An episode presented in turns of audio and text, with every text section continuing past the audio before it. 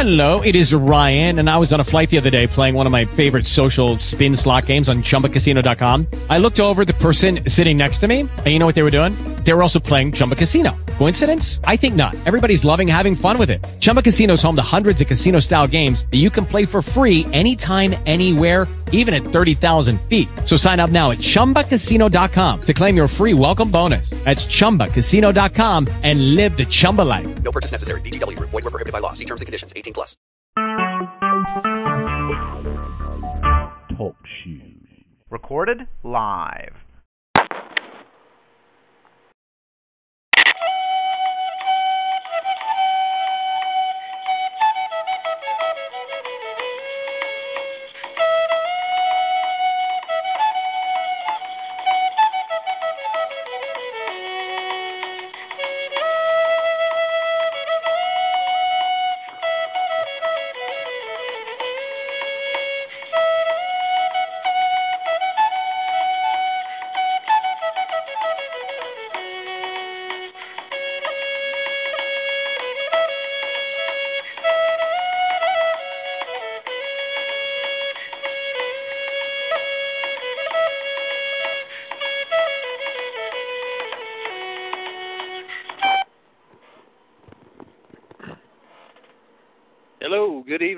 Welcome to another episode of the Bigfoot Field Guide radio show presented by the Mid America Bigfoot Research Center.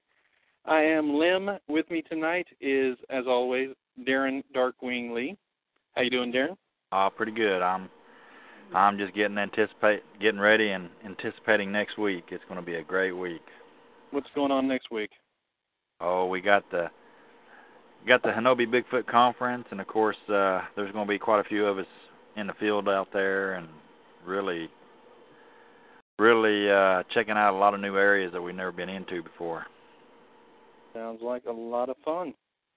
So. Sounds like a lot of fun. What do we got lined up for tonight? Well, tonight we've got kind of a uh, double show. We're going to talk to a couple of the guys that were on the Ohio expedition uh, back in August, I believe it was. I believe so. And uh, we we've been wanting to get them on the show, and uh, they they finally got through all their video and their audio, and they they put together a heck of a report. And of course, like I said a little earlier off the air, uh, I started to print it out uh, so I could read it a while ago while I was out there at the soccer fields, and it turned out to be 91 pages long. So it's Yeah, quite a bit of information there. Pretty extensive. A lot of good information. A lot of really good information. So I uh, want to say hello to everybody out there in Talk Shoe Land and the MABRC chat boards. We see you. So if you have any questions, as always, put them in caps so we can know that it's a question. And uh, real quick, we're just going to do a, a real fast combine the researcher's corner and the uh, gear pick. This is pretty obvious, but a lot of people don't do it. Uh, what I'm talking about is making audio recordings of yourself while you're out in the field uh, just like a little voice recorder that you can uh, put on your lapel or uh, you know put in a pocket, something that's going to get all the information from people around you and from you. That way, if you do have something happen and you can hear it, you can go back and check your time on there if you know what time you started it, and uh, add that to your notes. Uh, this is what we were talking about. We all heard this, or we all saw this. Uh, get initial reactions that way, and then you can always form your hypothesis what it was later on. Um, that's really just all I wanted to say about that. Have we managed to get uh, Lowrider or Tape Master on yet? yeah, What we've got both of them on. Oh, right on, right on. I'm here, What's this? Tape Master. Okay, okay. Hey, Tape Master, how are you doing? Pretty good, pretty good. Good, good. Good. So, uh, so tell us uh, how how did all this all start? How many times have you been out there to Salt uh, to Salt Forks? Bob, you want to answer that? You want me to answer? Any Oh, go ahead, Rick. He, he was he was asking you. Huh? Hi, everybody. Okay. Okay. Oh, Lowrider. Yeah, hello, everybody. Good. Um, this was my second expedition to Salt. I, I've actually been three times. I went once on my own after last year's Ohio expedition. Uh, in October, I went, and then uh, the two uh, MABRC expeditions I've been on. And what about you, Lowrider? Uh, so I I went on one expedition, my first expedition, with uh, MABRC uh, last year, 2008 was in July. Uh, but have you have you done research there before that though? Um, before no, I the only thing I did is I went to Don Keating's um conference there in 2008, and I went to this this last one uh, in in May this year. Right. I I did I did a little walking around, looking around there, um, during the uh, conferences there. That but my first time there doing any real squatching was uh, July 2008.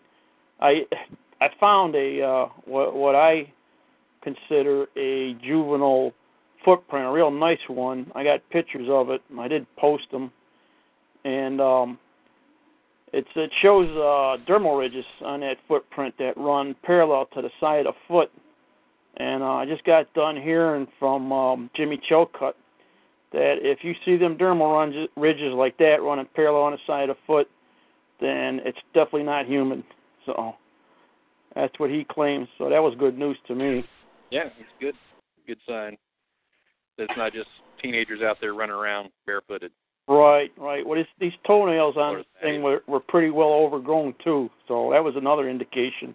Hmm. Plus, And what was the uh, total length on it? Wasn't it? It was pretty small, like six inches. Is that right? uh, it was an eight-inch print. Yeah, Eight inches.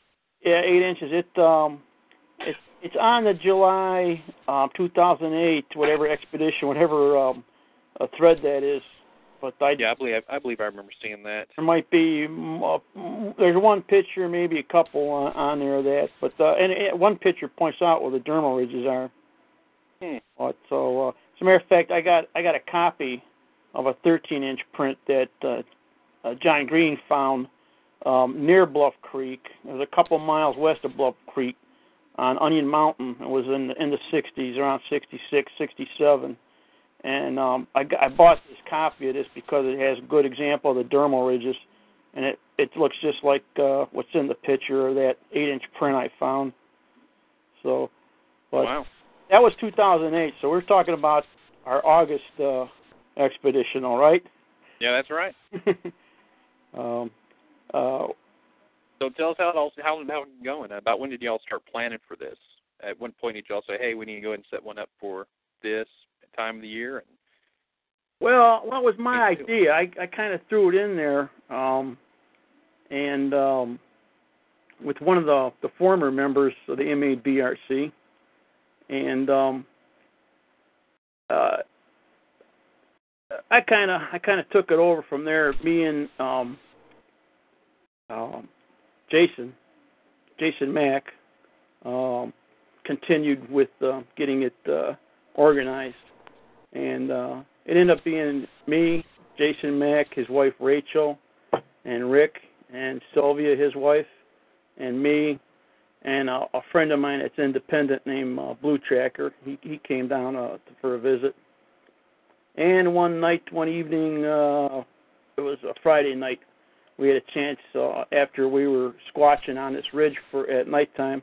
We uh, stopped over another area and uh, we visited with uh, Don Keating and talked with him. And he was uh, there squatching with a friend of his, Scott uh, A A Ball, All Ball, something like that.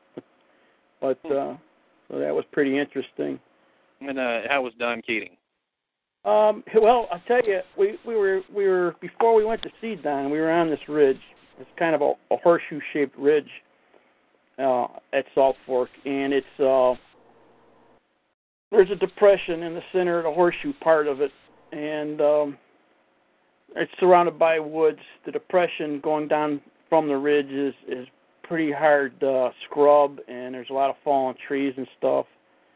But uh, Jason and uh, uh, Blue Tracker, my friend Blue Tracker, went down there and they uh, went down a ways, not not out of sight, but uh, they were J- Jason and uh, Blue Tracker were doing some calls, you know, and we were getting some. They were getting some answers back, but they sounded like some owl calls when they were coming from our left and to our right flank, and uh, it was pretty interesting. Uh, one one owl call. Um, I know what a uh, a barred owl call sounds like, and the first one I heard didn't sound for real because the end of it usually it tapers down, it tapers off, this just stopped abruptly, and it just it sounded weird. But uh, but they were calling, and we were watching with night vision, and I was the only one that had a parabolic mic, so I was doing the listening, and um, uh, Jason came back up from down below, came up to the top of the ridge where we were seated, and uh, he saw something off to our right flank in the woods. There's pine trees there. He thought he saw movement, and uh, Rick said he saw movement too. He thought he seen movement there uh, right after that too, and that's where I mostly I had my parabolic mic pointed over there, and I heard this clicking noise. It was like a tongue click, like you click your tongue backwards on the roof of your mouth, and uh, I hear like about five or six clicks in a row with the parabolic mic. So I asked Jason, he was closest to that area. He heard that, and he didn't hear it without a mic. And then right after I asked him that, I heard the same thing again, like five or six clicks. So uh, for me, that was an interesting thing. It wasn't too long after that, like the the action died down. They didn't see no more movement, and we so we just decided to pack it up and go visit with Don Keating while he was there. He wasn't going to be there too much longer. So we got over to Don and, and his friend Scott, and Don had brought up himself that about the clicking noise because he had a recording of it that he recorded there, and um, he played back that recording. Me, me and Tape uh, were talking to Don. He played that recording back to us, and it was the exact same clicking noise that I had heard on my parabolic mic. It's just, it's, it's weird. It's like it's, it sounds like some kind of communication. Um, Don had left. He got picked up this recording there at Salt Fork, uh, the clicking noises um, in the past year sometime, and he he had left his uh, recorder hanging from a tree, and they they went uh, did a little searching around, and he came back and got the recorder, and that's that's where he you know played it back. He heard that, and uh, if I remember right, something had walked up to the recorder. He could hear something walk up to it, and it was messing with the recorder, and then you could hear that clicking noise. And um, so, and also, I understand that Jason last year in the September Salt Fork expedition had the recorded um, uh, a clicking noise where there's two or three clicks in a row. So I think that is posted somewhere on that September Salt Fork, uh, the audio of that clicking. So Yeah, Yeah, that's that's that's in uh, that's in the uh, September 2008 thread. September It was uh, it was Yeah. yeah. That's the clicking I'm, uh, if I if I lose y'all, I'll, I'll be right back with you. I'm moving. I'm in a bad area. Okay.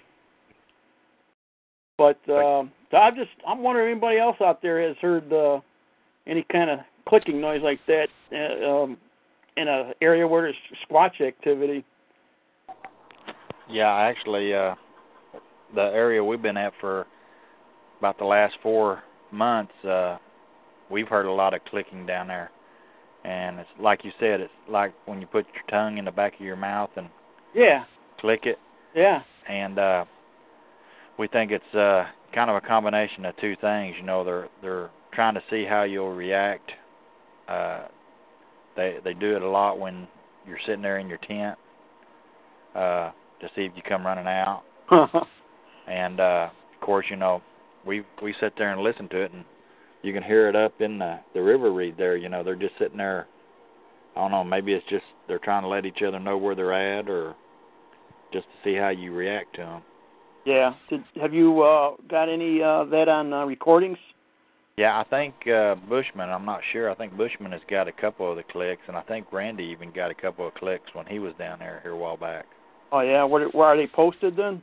uh yeah they're posted under uh gotta think a second i think they're under the research area two Yeah. uh area. I'll try to send you that link here in just a little bit. All right. So No, I probably heard it and just don't remember. Um, I, I if I heard it, I heard it before I had heard what I heard at Salt Fork in August. But uh, it was pretty interesting.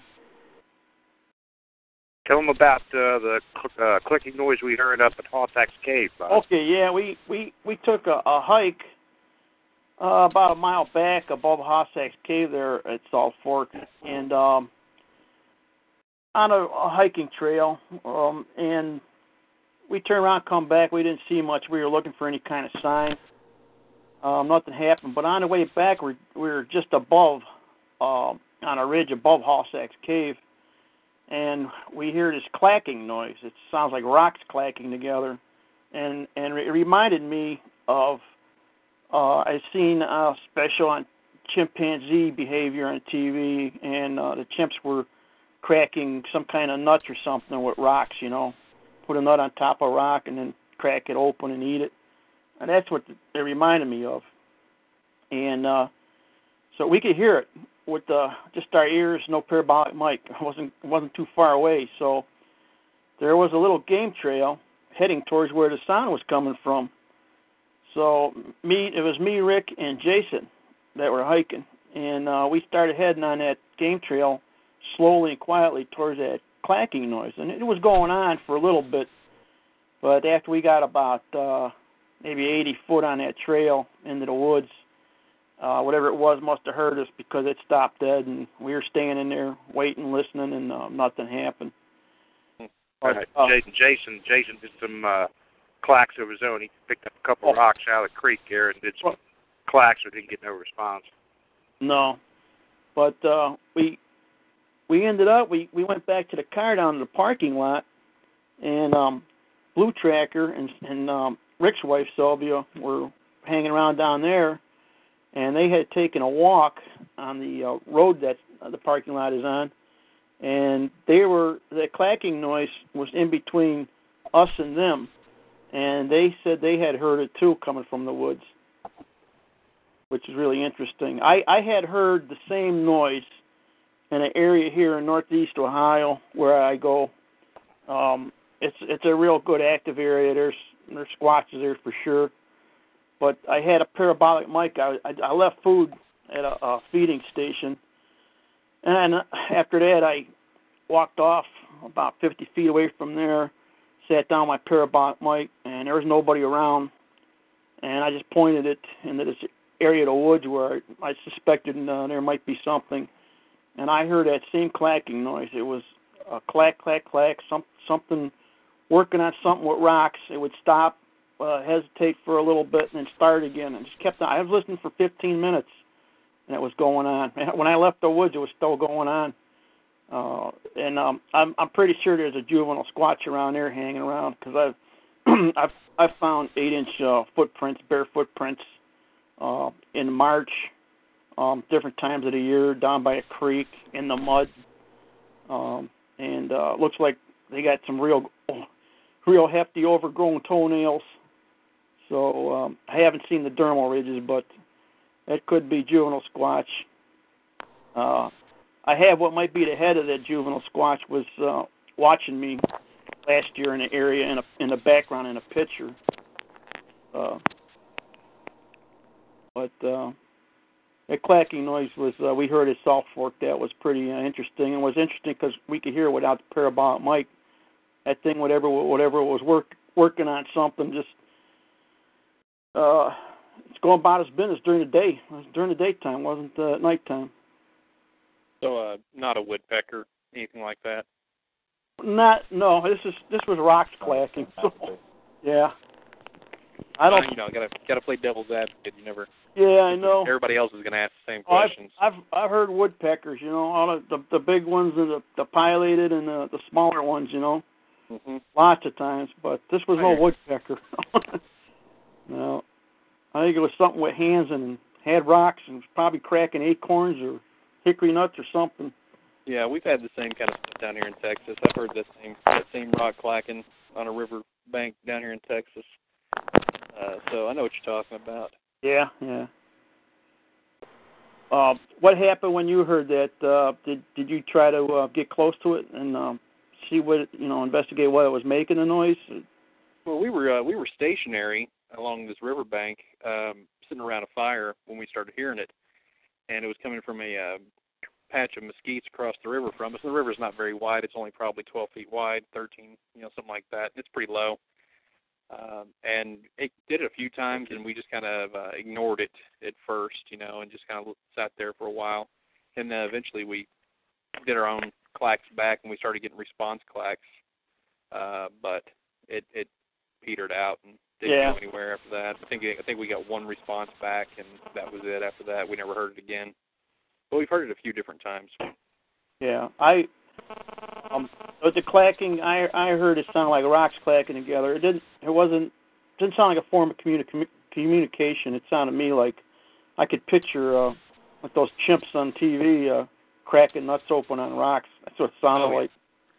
Yeah. Uh, who I'm knows? trying to remember the name of that show that was on. It was a PBS thing, I think. Uh, Yeah, probably. Yeah, I, I've I've seen it on probably more than one special on chimps. So I watch a lot of those uh, Discovery Channel. Uh, I got National Geographic Channel. It's good stuff, you know, and animal behavior. Yeah, the one I was thinking of it was uh, PBS's Clever Monkeys Nature on the Nature uh, Nature show called Yeah. Clever Monkeys. That one's really good. That's a lot of really interesting behavior in that one, including those the uh, the, the nut breaking with the rocks. That one was pretty pretty interesting, and I wouldn't doubt that. You know, uh, something there. You know, just thinking about it, just talking to you, what would they be down there cracking? They could be down there cracking the clams out, the freshwater clams. You know. yeah, yeah. I've know. I've found uh, in one of my close by research areas here that that that I really didn't think had any activity, uh, which I which I I have found uh, those nine inch footprints I posted on my uh, my uh, thread, my research thread. Um, I found a pile. There must be about there's four or five dozen clamshells laying uh, in the woods, and they're they're about 200 feet away from the marsh. Something carried them over there, you know, yeah, and, and busted them open and uh, ate them. I got pictures of that. Uh, the clamshells posted, but I found footprints uh, nearby there. I got wood knocked at. I got a, a wood knock response after I did three wood knocks. So, um, and that came from a swampy area, Hmm. and there's a lot of tree sign there. But uh, there's a good X marker there that, that definitely looks like it was put together. It doesn't look like it just fell from the up above and a windstorm arranged it in this this peculiar way. Um, it's real um, symmetrical. Two two limbs, about 15 feet long, make an X, and a bark stripped off of them, so they stand up real well. And there's there's some different limbs. They got these limbs jammed together so that they won't come apart. so and um, I also I also take when I find wood um, tree tree sign like that. I take um, and they're jammed in the ground. I'll take pictures of that area. Um, a lot of different pictures, different angles, and because when I get home and look at them on a computer, I might find something that looks like a, a foot mark where, where it pressed the dirt in to, to hold those limbs in you know place. Because otherwise, if these things are jammed in the ground, it would raise the dirt up. And uh, Right. I have one picture posted on my research thread where um, there is a partial foot. It's the front part of a foot, and it shows toes, toe marks, possibly a foot and toe marks uh, that stomped this dirt down where this limb was jammed into the ground. So um, I I don't put a whole lot of faith, 100% faith in tr- tree uh, tree markers and stuff, uh, but tree sign. But uh, you know, I I document it for the future, for when possibly we could find out if these creatures are doing this or not. You know, Sure. but uh, Uh, have you ever tried to disturb the tree sign that you found, like the, the limbs that are jammed into the ground? Have you ever tried to change the sequence of them, move them around, maybe, or um, no, you know, like that? Someone Yeah. someone has suggested that before, but I I think I'm just gonna I'll I'll leave alone what they do, and just try to learn what I can about it. You know, Sure. instead of messing with it. Uh, So besides the uh, the rock clacking and the uh, the popping noises, uh, any other vocalizations? Anything else really of interest at Salt uh, Salt Fork? well, well, Rick Rick, um, I I put a, uh, recorder out uh, at a, the cemetery area, which is as a crow flies from the ridge we were sitting on. Uh, cemetery's about uh, oh about three quarters of a mile away, and um, I left it out overnight.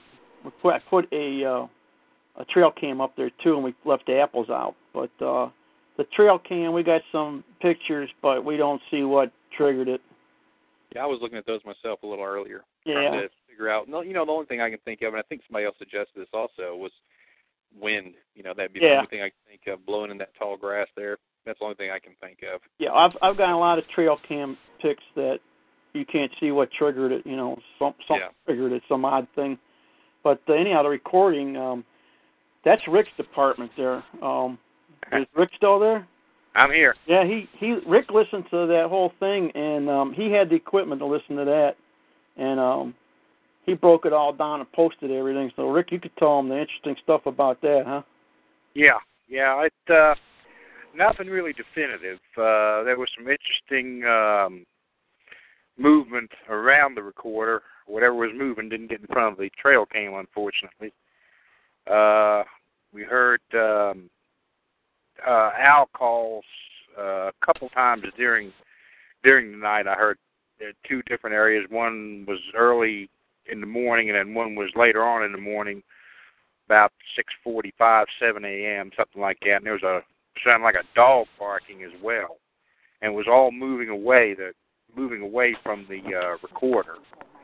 Um, there was other things on there. There was one sound we we still can't figure out what it was. Uh, somebody I forgot who said it on the on the thread in MABRC said it sounded like it might be a frog that got gotten close to the recorder. The recorder is up off the ground a little bit, so I don't know. But but uh, it was uh, it's a, it, it was interesting. It was interesting listening to that that whole 17 hours. That's how long the Yeah, that's a lot of listening. That's a lot Yeah. of listening. I do a lot of driving, so I was, you know, listening to it when I was driving and trying to write down the times and drive at the same time when I heard something. That's a But it was- do that kind of thing. Beg your pardon? I was saying that's a really good time to uh, to do that kind of thing where you can turn it up real loud and just sit. It's actually it actually pen and uh, paper. acoustics acoustics are actually pretty good in the car. You roll the windows up and just turn the thing up. Right. Yep. But uh, yeah, it was that was talking about the. Uh, what did you say though? You responded back when they said it sounded like a frog. I'm trying to remember what it was that you said about it though. I said oh I said the pitch seemed higher Yeah, that's on the uh on on it because I, I I listened to the the uh, uh recording that they put on the link and the pitch seemed higher. So I I don't know. I was going to do some ser- searching around see if I can find something else, but I ain't had time. But uh yeah, it's a it's interesting. any whoops or uh, vocalization, We actually got we actually we actually we actually got believe it or not, we actually got whoops. Uh a couple of them was actually my wife's whoops. She was whooping on the ridge and uh she got some powerful lungs on her. Uh I, I was surprised that we caught that and we could hear uh Jason doing he did three wood knocks while he was up on the ridge and it picked them up. Then after the time that we had left the ridge, we heard some other whoops, and I had asked Bob. I said, um, "Bob, when we was up visiting with Don Keating, did we? uh Was there any vocalizations uh, being done? Because we was me and Bob sitting there talking to Don, and uh Jason and Blue Tracker was out around the woods, and uh, he said, Bob said we didn't. Is that right, Bob? Yeah, I don't I don't remember any done. You know, it being done. I don't really don't, because cause those guys Scott and Don were they had recording and listening equipment out, so I don't think um Jason and Blue Tracker wanted to uh you know do any whoops uh that would be recorded on their stuff. right. I don't But we did. any. We did hear. We did pick up a couple of uh instances of whoops. Uh Was there some tree knocks uh, on there, Rick? could have been something else. Uh, some more researchers in the area, although we did not run into any others aside from Mr. Keating. Yeah, I hear that's Um, a pretty popular spot nowadays. Yeah. Um, we also, uh, uh, I'd like to bring bring this up that uh, Bob has this little Bigfoot statue, and uh, he put that thing out in front of the tent. Well, let's see. I believe it was on Saturday afternoon. Uh, some of the kids had been camping had, had noticed it and was coming over asking questions about you know about it. So we was talking. Uh, I was talking. Uh, see, it was me and Blue Tracker. My wife was talking to him, and uh, even some of the adults came over and started asking us questions about about it. You know, asking uh, our research techniques and stuff like that. So it was it was pretty interesting. And uh, what did you tell these people about your research techniques? Well, you know, it was just that you know, uh, you know, I you know, I, my mind has completely drawn a blank on that. Um, I've completely I- I- just, I- just went blank. I remember talking to the guy just plain as day. I give him one of my MABRC business cards, and uh, Blue Tracker gave him his contact information, and uh, I just it was I was just so caught up in the moment. I was just I, I I can't I can't remember what what what was said, but it was it was interesting, and the children, you know, the kids, they they they was just loving it. Right, they're just eating it up. That's good. Yeah, I I told a kid uh I says it's important that you always go squatching with somebody. Just make sure you got someone with you. Right. And the most important thing about that person is that you know you can outrun that person. Oh yeah, they was you know they was asking questions of like uh how, one I can remember distinctly. This one gentleman asking was, "How do you know if you hear something it's a it's a Bigfoot?" I said, "Well, you don't. You don't know what it is because you don't you can hear it, but you don't see the you you can uh, uh, look at the possibilities of what it is and and listen to it and decide what it's not. But uh, you know you you can't 100 percent be sure that what you hear out there is uh, a Sasquatch. That's pretty sound advice. You can give that to anybody. Yeah. Another reason to learn. Another reason to learn the wildlife in the area. Exactly. One more reason. Well, uh, what somebody was there with their uh, new wife, weren't they? Was it Jason Mack? Was he the one that was there with his new Yeah. wife? Was it Yeah. their honeymoon? Did he get all romantic on her and take her squatching? Is that the the honeymoon? no, I think I'm not sure. He hadn't been married very long, but this was probably a couple, maybe two or three, probably two. I think he got married in July, if I'm not mistaken. So it was probably two months after he'd gotten married. Yeah, I didn't think it was, but I thought it was kind of funny. What do you know what she thought of the whole thing? Uh, she was pretty quiet. Um, Jason did post on the um, on the uh, thread there that uh, when she went, she wasn't really convinced that these things exist, existed. But after that, uh, the vocalizations we heard on the Ridge on Friday night, uh, he said she's more convinced now. Yeah, yeah, that's because uh one one of Jason's last vocalizations was a whoop and he got answered back with a whoop. Right. And he he had a recorder set up, but he said I think he said that that didn't uh get recorded on the recorder. You can't hear He it. said the close the close in ones did. That one like howl like one that was kind of off in the distance is probably the one he was referring to that he probably didn't get. Yeah, okay.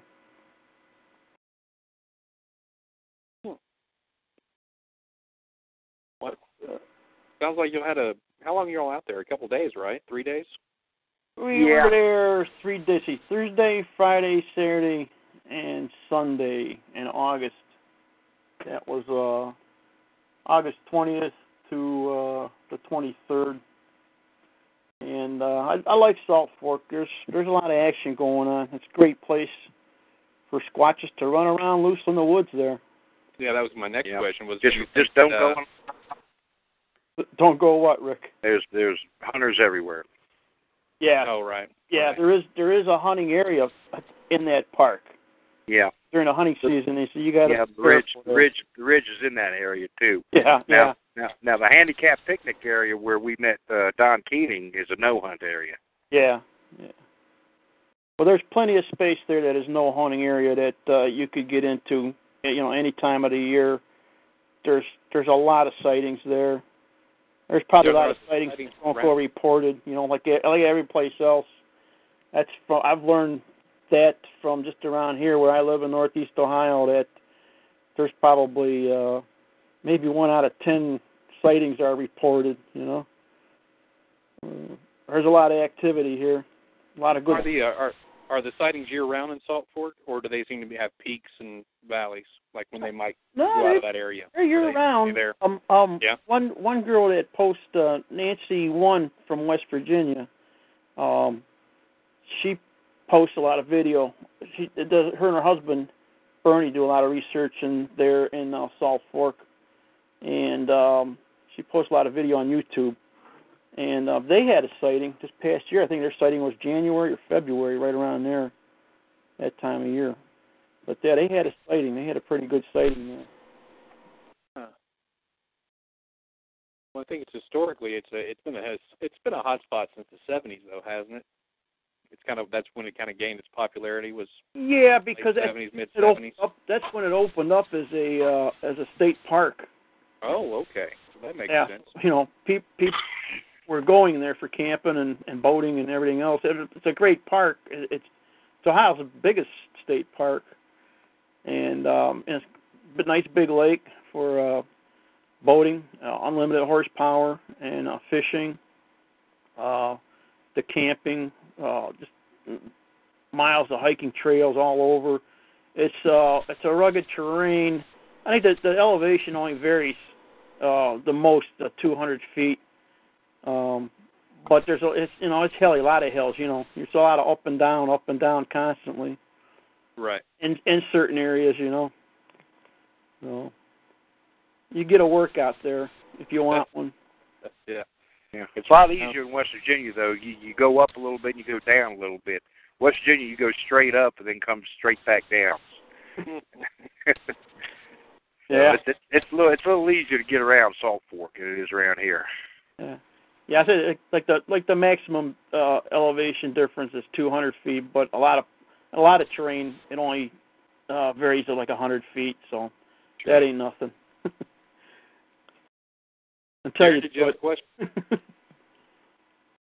Darren? Huh? Did you have Um, a question? No, I'm sorry. I was blonded out there, guys. I apologize. uh, I'm still worried about the the guns going to be up on the ridge looking for the uh dark wing that's supposed to be running around up there. The guns. Uh-oh. Talking about uh, how how how you say that? Hano Hanobi Uh, Nubby? Nobi. Yeah, it's with a Y. It's it's spelled I A, but for some reason it's pronounced with a Y. Yeah. I'm gonna I'm gonna say that's you know Oklahoma education, but that's just because I'm in Texas. oh, you're going to be on the ridge with a lot of Okies. You better remember that. And, Oh, I well, was- you know, I. I'm just I'm just stuck here. I don't actually claim Texas. no, uh I, I kind of sidetracked us. I apologize for that. Uh Momo64 went and posted a picture of a duck and claimed it was Darkwing seen in Kansas City and uh I don't know if anybody's seen the conversation going on that but uh they were talking about how Darkwing doesn't exist. Nobody's been able to prove it, so they're going to bring some guns and shoot one at Hanobi Oh, to prove nice. it. Uh-oh. So, well, yeah, I mean that would make sense. I know BFRO is going to be in the area too that week, aren't they? yeah. So I mean, it makes sense to me. Well, yeah, Yeah. but I don't want to get shot. Oh, that's a small price to play to pay for the fame. yeah. BFRO going to be uh, doing some investigating in an area nearby there? Uh, They're, actually, I having think the a, week before this weekend, right? Oh yeah, yeah. they're supposed to be having a expedition this weekend down there. Oh, one of those one of those expeditions they put on. yeah. you can go down there and pay four hundred dollars if you want to, or you can wait next week and just go up on the ridge with us, you know, for Yeah, free. I was hoping to just do throwing that. it out there uh, for people. I, I was hoping to do that this year, but it doesn't look like it's going to happen. So I got too much going on here at home. But uh, at the beginning of the year, I was looking forward to October. That sounds like you got enough activity going on up there to keep you pretty, I've, content. I've got three places here in Northeast Ohio, and each each place is uh, at a different river system. Three different river systems here. Um, they all drain into the lake area eventually, but uh, this Northeast Ohio, I think, is excellent terrain. Um, I've learned a lot since I got into this. It's only been like a couple of years now. Not, it's not even two years, but uh, you know, I, I got out in the field as soon as I could after learning what I could, what to look for, and uh, I'm just uh, amazed at uh, what I found out. Really, um, I've I've been in in the I've had squatches around me. I know, um, just haven't had the sightings. I've I've had stuff thrown at me. Um, I've had the adrenaline going, but uh, one of these days, well, hopefully, I'll have a sighting. I, I got to get out and do some night squatching at some of these areas, and uh, that's a problem. But uh, it'll it'll happen. I'll I'll do it one of these days.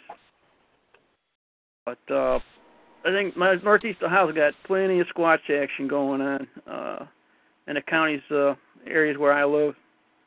Uh, a lot there's a lot of reports. Uh, if you look on the BFRO uh, on a uh, Google on a Google uh, Earth map, the BFRO and the other reports that show up there, it's a, you'll see it's a good area. There's quite a few people researching up in that area too. Yeah, yeah. I've been, um, you know, slowly uh, over time been getting to know more and more people that are researching around here. Um, well, Tim is one. Tim Stover. He's he's Yep. um, he's not too far from me. I've I've uh, been in contact with him by by email, and um, he's he's got a radio program. I was on that too for a little bit, and uh, I talked about the the Salt Fork expedition. Ah. Blue, Blue Tracker, who came um, to the Salt Fork expedition, is a friend of Tim's, and he goes out with Tim a lot. So um, Blue, Dave was on there talking about the expedition, uh, Salt Fork, and so I got so I was in a chat room, so I got uh, I made a phone call and got on there. But uh, yeah, Tim Tim uh, he he posts he's he's um, TCSJR Bigfoot on YouTube uh, videos is Tim Stover. Oh, okay. Uh, he's got a lot of good stuff, and he he puts a lot of time in getting out there. He Tim recently found at this lake uh, area he one area he goes to. Uh, he was in a boat, him and a friend, and they went up this cove that doesn't look like uh, it gets too much action by anybody, fishermen or anybody going up there. It's kind of secluded in uh, area. And um, along the shore, he found some nice uh, prints underwater uh, against the shore, and a um, a pretty like a clay-like uh, area. Nice prints, and um, they they said that um, in a video that looked like um, something had been digging there, and they said it must be maybe digging for clams, you know. So that's the clam thing again, you know. I I uh, when I saw that video, I uh, emailed Tim, and I, I emailed him pictures of the clam shells I found in the woods recently, and uh, told him, you know, to to maybe take a uh, walk around in the woods there and see if he finds a pile of broken open clam shells like I did. But um, I just uh, I got a new book, Raincoast Sasquatch. I'm, I'm one. plugging the Good. book. I just got this book. I don't know if anybody else has read it. Yeah, that's a really good one. Excellent. So, um, but they, I read uh, different parts of it, and um, they do talk uh, a few different places there about uh, seeing squatches digging for clams and uh, right. actually digging for them and breaking them open and eating them. So that's a good sign when you find a pile of clam shells in the woods um, near water. Yep. Because um, a bear's not going to carry them off like that, that many into the woods, and a raccoon doesn't do that. They eat them right where they find them. Very interesting. But um, Any uh, any future expeditions planned for Salt Fork, or are y'all going to try and branch out and go to another area in Ohio?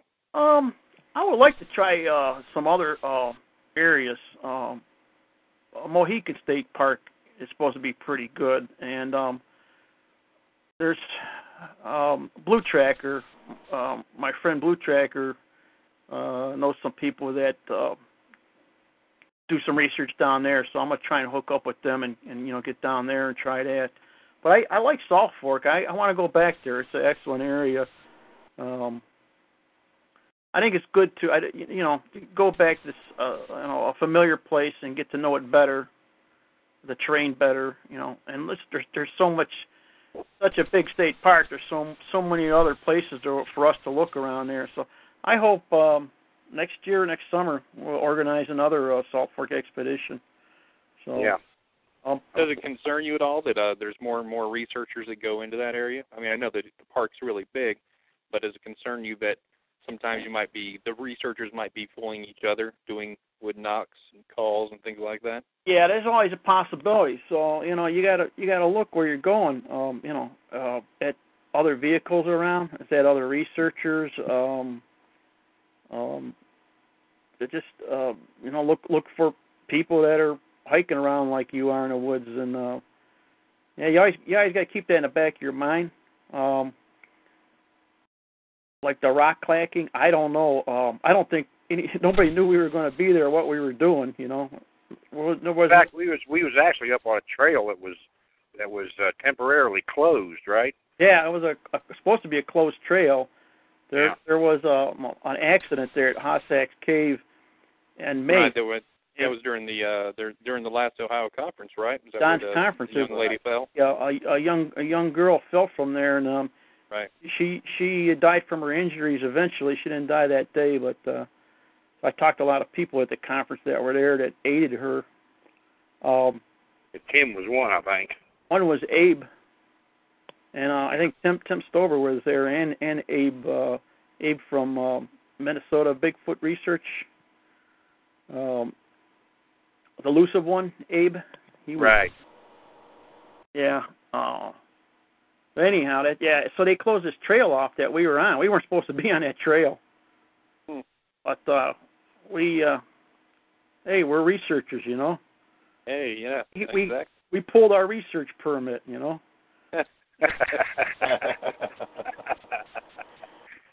yeah. But yeah, we didn't hear. We we walked by the area where the clacking was heard.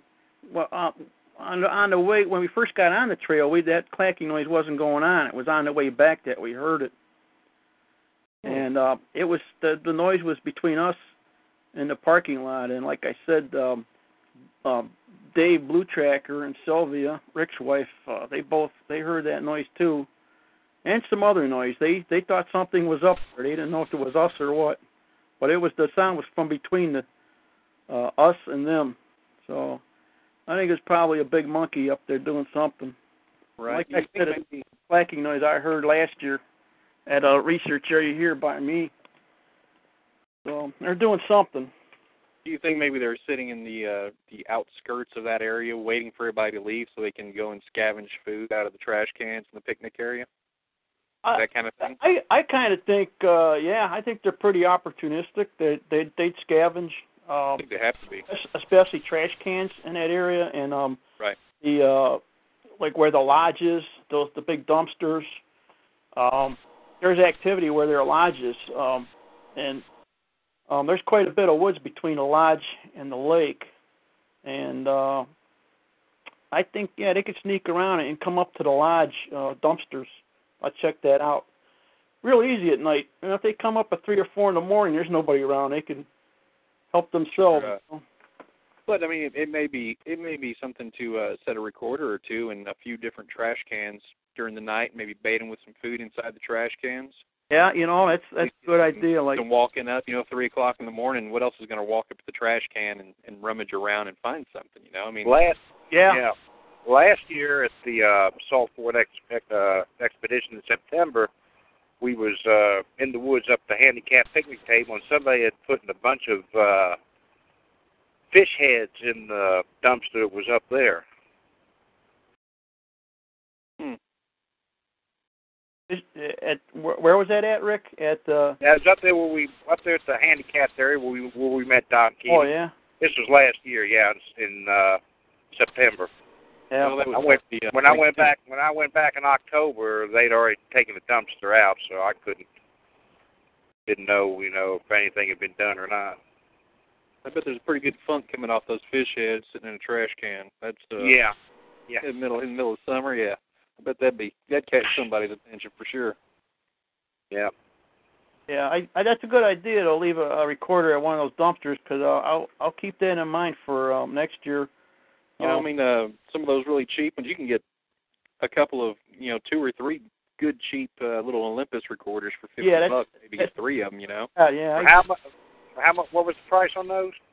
I, uh, they're pretty cheap now. They're down to you know low low twenties now. You know, Oh, you really? probably get a maybe a few of them at Newegg are probably cheaper than that.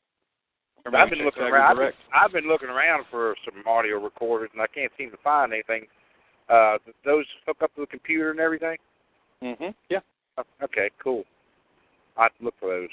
yeah, I'll, Yeah, I'll, I'll uh, I'll, I'll actually I'll post a I'll find one and I'll post it under the uh, gear pick of the week because that's what Yeah. I talked about during the gear pick was just the use of those recorders as a a means to remember what you talked about and what the uh, group came in contact with. Right. Uh, they've got all kinds of applications. yeah. Let's see. Reverend Strone, our brother from down under, says Eric Altman had a possible sighting at the handicapped area, and Scott Albaugh got a real got real freaked out by something there. It hurled big stones at him. So uh, yeah, I think that's probably a pretty hot area. Yeah, that was about two. That was that was the beginning of October. That was about two weeks before I went on my solo trip up there. Uh, I, I, I was actually I was actually listening to that show that uh, Don Keating had put on on the way up there back in October, and I said, "Hmm, this ought to be interesting." But with all the gunshots, with all the gunshots going off and stuff around there, I probably what I really didn't see anything. Uh, hmm. You know they've got to go somewhere during hunting season. If they have to vacate that area that the hunters are at, they've got to go somewhere. Well, like like uh Bob said, that's a huge, huge area. Huge park, though, right? And they can and they can they can get deep. They can go deep in there where hunters won't even won't even Right. go. Oh, that that park borders a lot of land property that is not. It's more woods. You know, Right, there's not yeah. a lot of farming down there because it's hilly. So Right. uh, there's some houses, some rural houses, rural hou- houses, and um, a lot lot of woods. You know, so it, it all the the park just borders on privately owned property, but it's woods. So there just there's plenty of room to roam around and stay out of sight, and um, make a good living out there in the woods. So uh, them things don't need wilderness, from what I see. You know, they they've learned to live around us. Sure. You know, I mean, I I got I got good evidence th- three miles from home, where I a park that I used to ride my bicycle down to when I was a kid. You know, and when I was a kid, I never thought about that. You know, uh, Bigfoot or Sasquatch, and um, but now I'm I mean I'm just totally blown away that I see so much uh, evidence that they're around. You know, I mean I got I got wood knocked at when I did three wood knocks. This this was on the trail where I found my uh, nine inch prince at that I cast um, in April. But I uh, I did the two weeks before I found the prints. I went I was walking by. I got a there's a nice tree on the trail, and um, I always kept a couple good uh, limbs there for doing wood knocks. So I one day I was going on to check it out and um, did three real quick raps. I dropped the lumber and I walked about 20 feet away and I had a nice knock, one knock, a single knock to my left, coming from a swampy area that had a lot of cover, and uh, that that just astounded me. And then uh, I I looked around, nothing else happened that day. Just, I took a look, quick look and um, I think I I took some apples and left some apples back by this marsh and. uh but it was two weeks later. I was just checking the area out again, and um, I found those footprints. Came there was uh, six prints, Six prints total six prints total. Yeah, there was uh, in a line. there was four in line. Yeah, there was uh, um, there's a picture on my research thread that shows uh, We'll have to check that when out. I was when I was um, casting them, you could see I I made uh, uh, like a um, a frame on the outside of the print. So I I made like a square uh, rectangular frame on the outside of the print, so I could cast the surrounding area too. And um, so on on in this picture, you could see how inline those those frames are. Um, there was uh, six prints. Four four were left prints and two were right prints. And um, the first set, the, the first three prints was um, left, a right, and a left, and those had about a two foot stride from heel to heel. And then from there uh, to the next print, it was five foot six inches, and then after that, the next print it was five nine inches. And this whatever it was just took off all of a sudden. Um, I didn't. Uh, I was I was so excited about the prints when I was casting them. I didn't notice that the only prints that I cast was uh, four left prints, and um, I didn't get any right prints. There was there was only really good. Uh, there was only two right prints, and one of them was really good, and it was a good one to cast. And I realized that when I got home, and when uh, that I only had left prints. So I I grabbed more casting material. I went back there. This was probably okay. We went there in the morning and got done casting about eleven o'clock. So I, I ended up going getting back there about four or five o'clock in the afternoon. But the one good right print, um, a dog or coyote stepped through that thing right where the toes are at, and it, it kind of wiped it out pretty bad. So it wasn't worth casting anymore. Now, these are the casts that uh somebody tried to buy from you at the uh Oh, the conference. conference, wasn't it? I put I, I took those uh forecastings down to a Don's conference at uh, Salt Fork in May, and um Don uh, let me put them on a table, put them on display, and it was uh, Jody Cook was down there. He had a table set up, and um I didn't know Jody before the uh, conference, but I I got to know him down there, was talking to him. But um yeah, the next uh, the day after the conference, Sunday morning, I was having breakfast at at the Lodge uh, restaurant, and I, I passed by the table where uh, Jody Cook was there, uh, Irish guy, uh, Billy Willard, uh, John Cartwright, um, somebody else I can't remember, but Jody Cook was there. So I I stopped. I was talking to them guys. I sat down for a while, and uh, Jody asked me if I wanted to sell them. If they were for sale. And um, I said no. I mean that's that's my first prize, you know.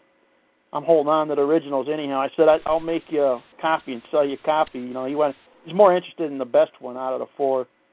Yeah. But uh, I haven't I haven't been contacted by him about it since then, so I don't know. I gave him my card. I had a um a MABRC card I gave him, so uh, maybe maybe he wasn't that interested. But he, yeah, he just mentioned it. But I mean, anything's for sale, you know, at the right price. You know, I mean, ten thousand dollars, I might consider. Can buy a lot of good watching equipment with that, you know. Oh yeah, we'd even sell Yeah. we'd even sell Randy for ten thousand dollars. yeah, that'll get a that'll get a good thermal imaging camera. Yeah, sure would. They just Uh, you know, trade a FLIR for Randy. That'd work out. and ev- everybody, you know, when I when I started out squatching, one of my goals was uh, I was hoping to find some good prints, you know, to at least get one good print that I could cast, you know. And I found prints, and I'm I'm I'm pretty sure, pretty happy that they probably are from a, a juvenile squatch. But that's the thing, you know, it's a juvenile. I, everybody wants the the big mama prints, you know, the 14, 16 inch prints, you know. That's what I wanted, but I ended up with the, the dinky little nine inches. But they're pretty nice prints, you know. There's there's a lot of indication that uh, well, yeah, you know, I would I would think the juvenile prints. I would think those are a lot more rare than I the bigger ones. You know, I mean, so I would think people would be more interested in the juveniles because we've all seen the big ones. well here yeah here's what I'm thinking is I I'm thinking uh, I'm learning is that it seems that the juveniles uh they are out on their own a lot away from the adults, but probably within earshot, no doubt, you know, for protection. But Right. they're they're they're like giving and learning to to be on their own, and they're they're given uh, an area for foraging. It seems like that they will forage in, and the adults will just be nearby. And uh, the juveniles, I think, are more apt to be careless and leave prints like that, where the adults learn, you know, uh, have had learned over a period of time to be more cautious about where they step, so they don't leave prints and anything that could they could be tracked by.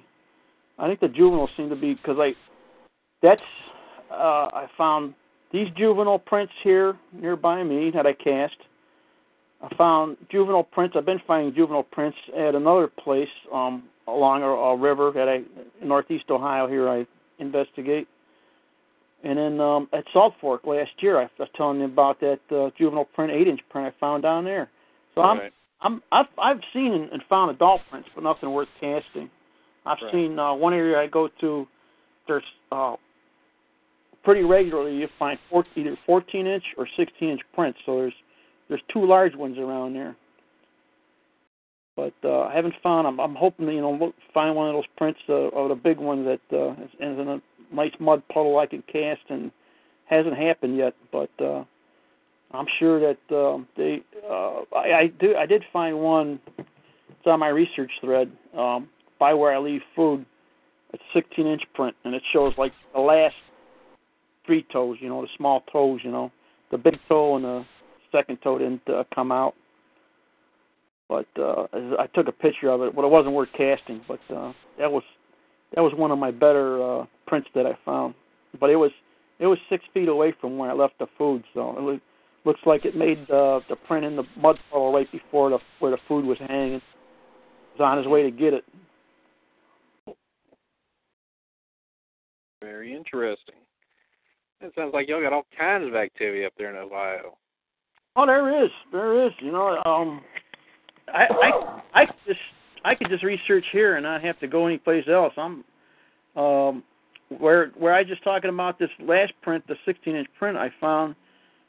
excuse me. I had a whole lot of activity there last year, and uh I swear I was hoping this year to have a sighting, but unfortunately it's a, a public park, and it was like a well kept secret last year this year it's like everybody and their brother knows about it. Man, it's like uh, I don't know. Somebody broadcast about this park, but there, there's so much activity there with people going there that the squatches are still around, and um, I've been feeding them and I, I find the tracks, but it's not the activity isn't like uh, it was last year. They're they moved on to a different area, um, and I think I know where. I talked to a woman that lives near that park um, on a house near the park, and um, she was telling me she she had a yard sale. I stopped there to check that out, and um, I just asked her how long she lived there. She said nine years. I asked her she she's ever heard any weird uh, noises from around there, any any kind of animal calls.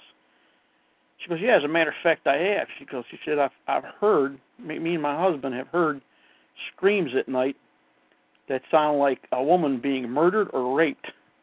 She says, uh, uh, somebody told her it was a rabbit probably being killed by a, a coyote or something.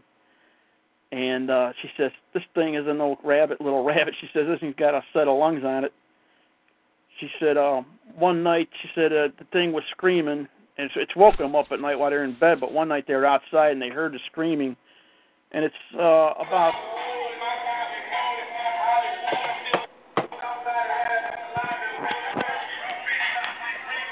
it's about uh, it's about 200 yards from their house. Yeah. Where, where the woods are, where the screaming come from. So the husband said, "Well, I'm going to go find out what it is." And he went over there up to the edge of the woods, and he turned around and come right back.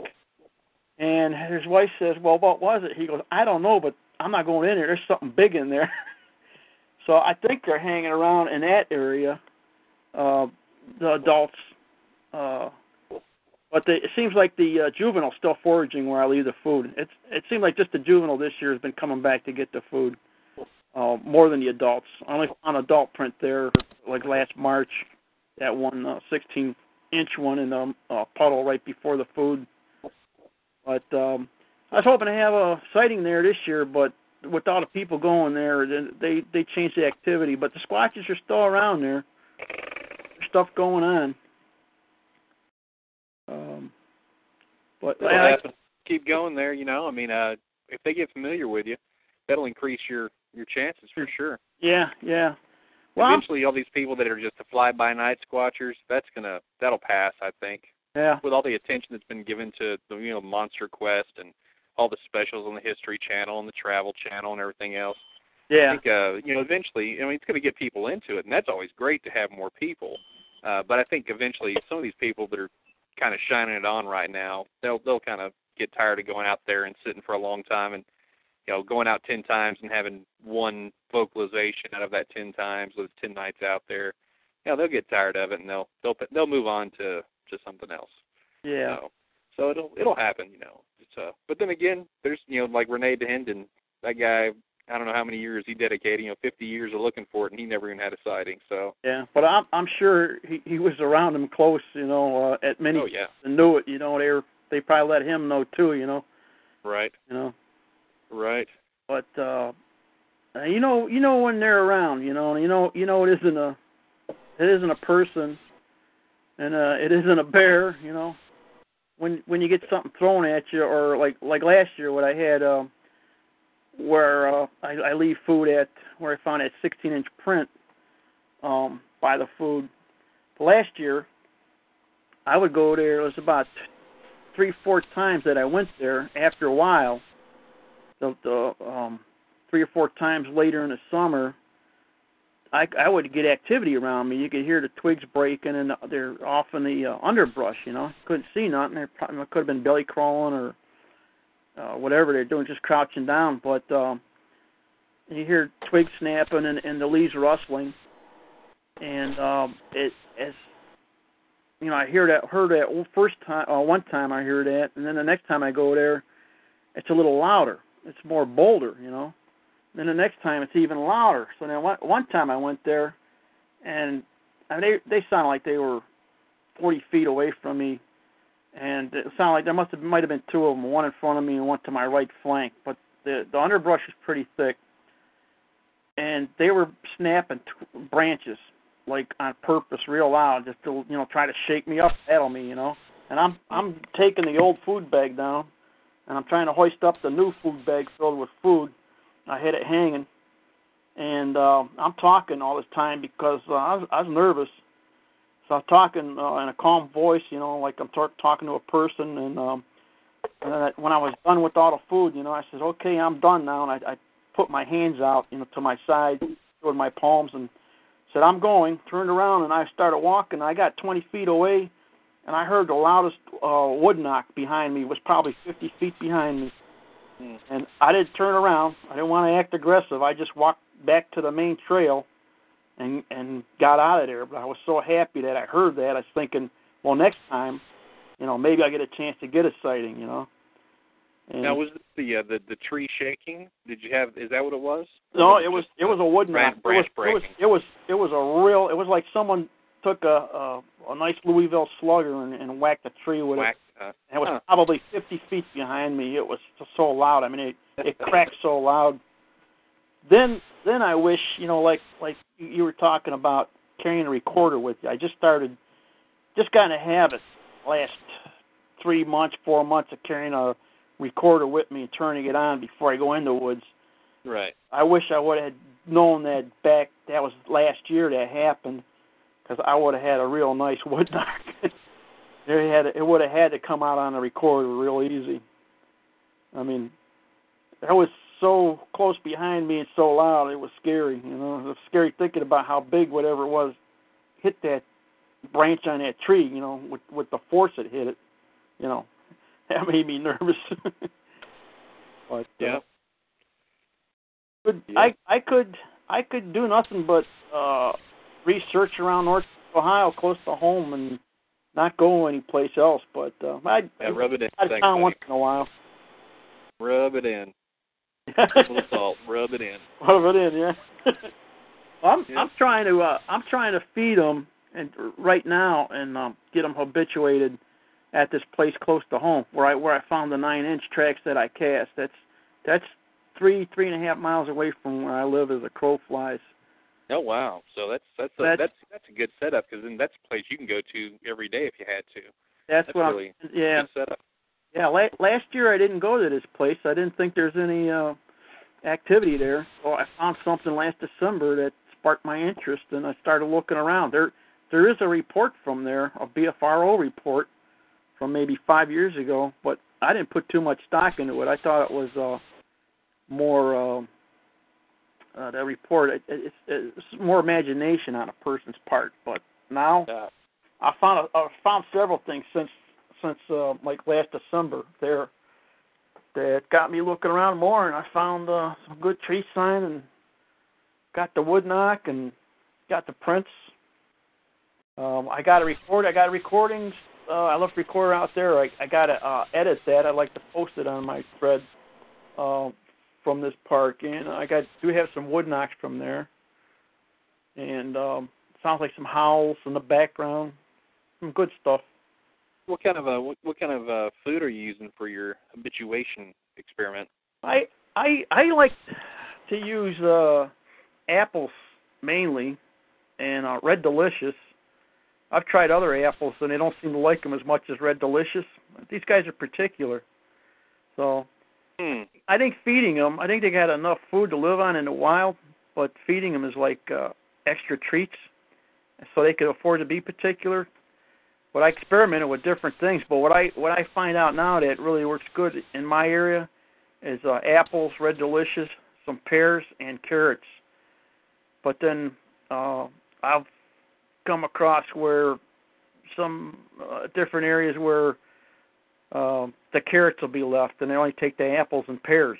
You know, Hmm. the carrots are left. They don't like the carrots, so Now I don't know if you'll know this or not, but are there pear or any red delicious apple orchards Now in we that region? we have got an abundance here of orchards. See, that's that's what I was wondering. What- Uh, you know, if it's something that is growing naturally in that area, so they're not too worried about taking it because they recognize it as being something that's from the area, as Right. opposed to like growing a mango out there. You know. This isn't an area where red red delicious apples are known to grow or grow well. They don't grow them here. They grow other other They up varieties. in, uh, Washington, I believe. is Washington is where the red delicious Yeah. come from, but they they seem to love them. You know. Huh. I know I love them. Yeah, I know. I like them too. You know. Not So because of Granny Smith, but yeah, I still do. I, I gotta carry carry you know extra ones for me too. You know. Yeah, right. Uh, Oh, we got a question from Reverend Strone. Some suggest wooden knocks could be, in some case cases, be claps. Big meaty, big meaty Bigfoot hands clapping together. What does Bob think based on what he's heard?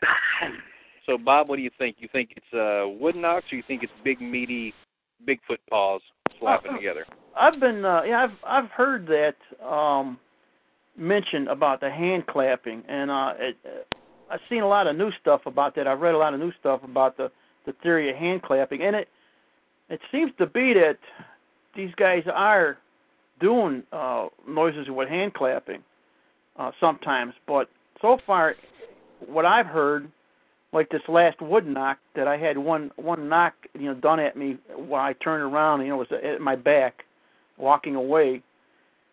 That had that sounded like it was wood on wood. It didn't sound like uh it, Right. it was so intense. I mean it just for me I'd say for sure that one was was wood on wood but I mean there's there I've I've heard like on my recording some wood knocks could be hand clapping Now, what about this uh, that that clacking noise that you guys heard had just this last time at Salt Fork? Do you think that that possibly could be hand clapping? Do you think they could make a high pitched clap like that? Um, I don't think you know. I, I I think I think they probably could, but it sounded more like it was working on its uh its lunchtime meal or something. You know. Oh, gotcha. nuts. Gotcha. Yeah. It didn't it didn't really sound like it was communication. Hmm. Oh. It wasn't just uh, clapping to the beat of something. Yeah, they they didn't. No, there was no beat to it. You know, it was uh, there was no beat. It was it sounded like it was working on something. and and then that was the same you know same impression I got from what I heard on my parabolic mic uh, last year, or a rock clacking noise I heard. But um, And thank you for the question, Reverend Strong. Well, guys, we're at uh, the hour and 12 minute mark. Uh, you guys want to talk about the conference? no, I was gonna I was gonna suggest we do a quick break, give everybody a chance to get something to drink, maybe use the bathroom, and uh, Get something to drink. I started drinking two hours ago, buddy. okay, get your refill in. Alcohol's bad.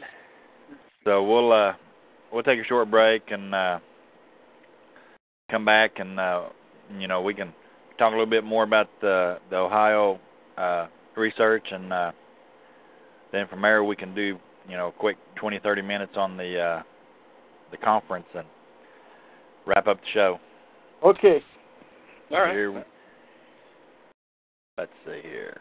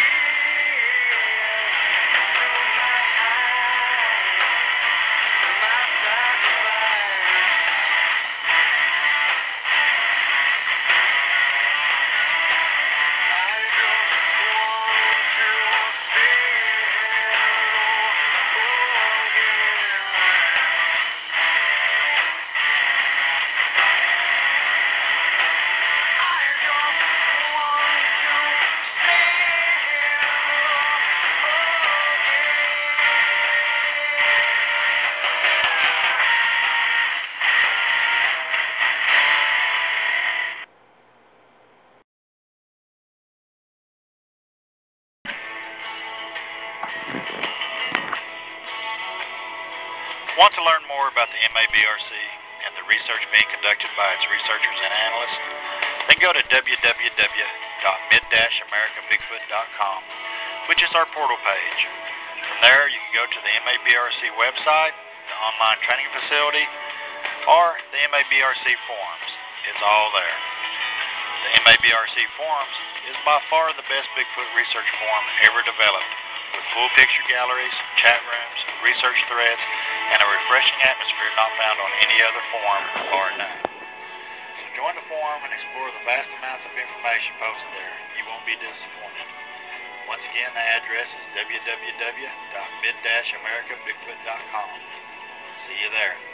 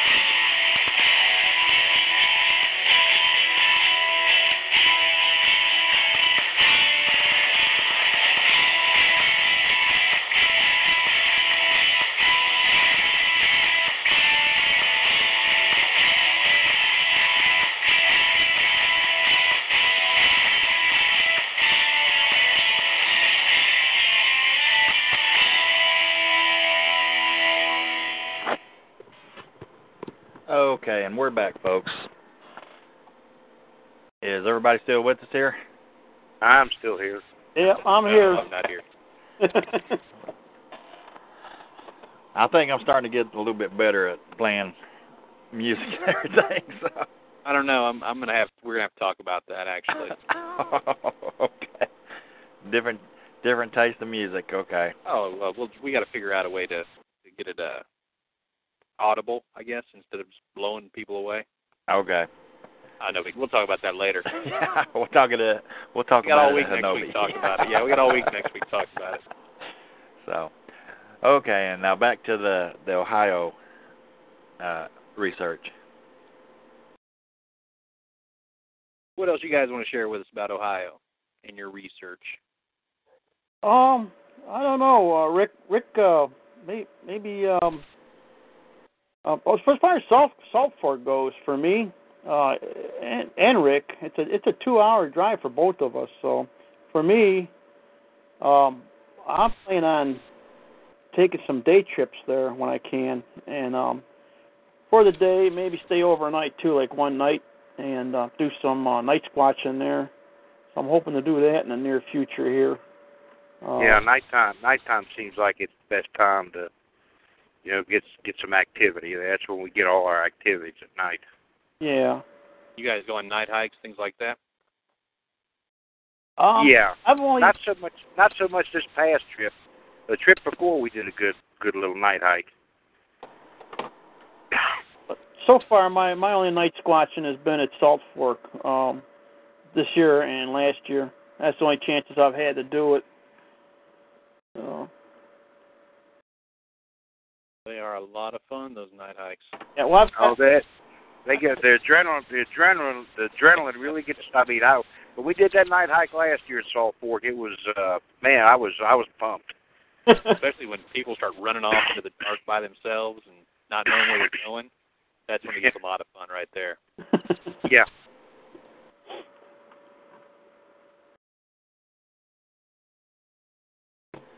Well, guys, I guess uh, I mean we appreciate you being on the show and everything, and filling us in on a lot of the the research up there. Uh, maybe one of these days, a bunch of us can make it up there and go with you guys. Yeah, now that'd be a that'd be a fun trip right there. Oh, Yeah. that'd be that'd be great. Well, Yeah. yeah, you know, if it's uh that's a good, you know, possibility in the future there. Like I said, I I want to I want to organize another Salt Fork expedition uh for next year. So I'm, I'm I like it. I look forward to it. And uh but you know, in between now and then I'll be going there when I can for like I said for like a maybe for a 24-hour, uh, you know, little squatching adventure down there. It only takes me two hours to get there, you know. But uh, uh, uh, Darren, I hope hope you make a good uh, DVD of this year's conference because that's the only way I'm going to be able to find out what's happening down there. You know, besides what I read on the on the uh, forum.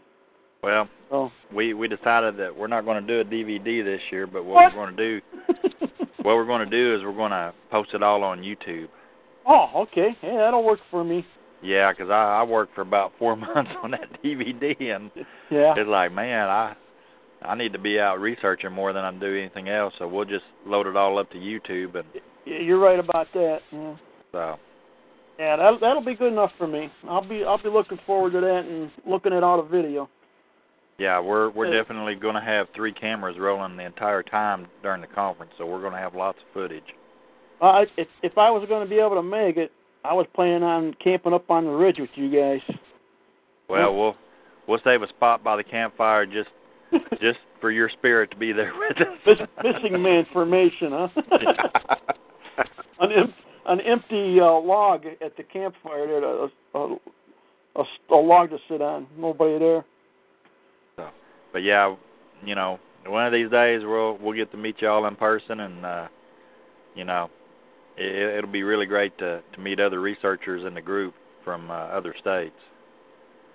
I, I gotta I gotta mention um, Except for Kansas.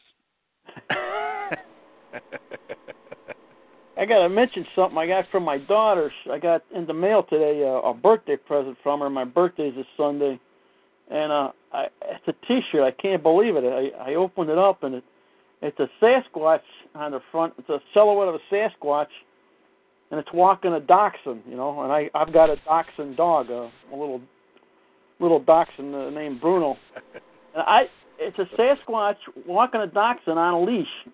I don't know where she found this at, if custom made or what, but it's it's, it's beautiful. I just I it cracked I cracked up laughing when I saw it. Post a pic.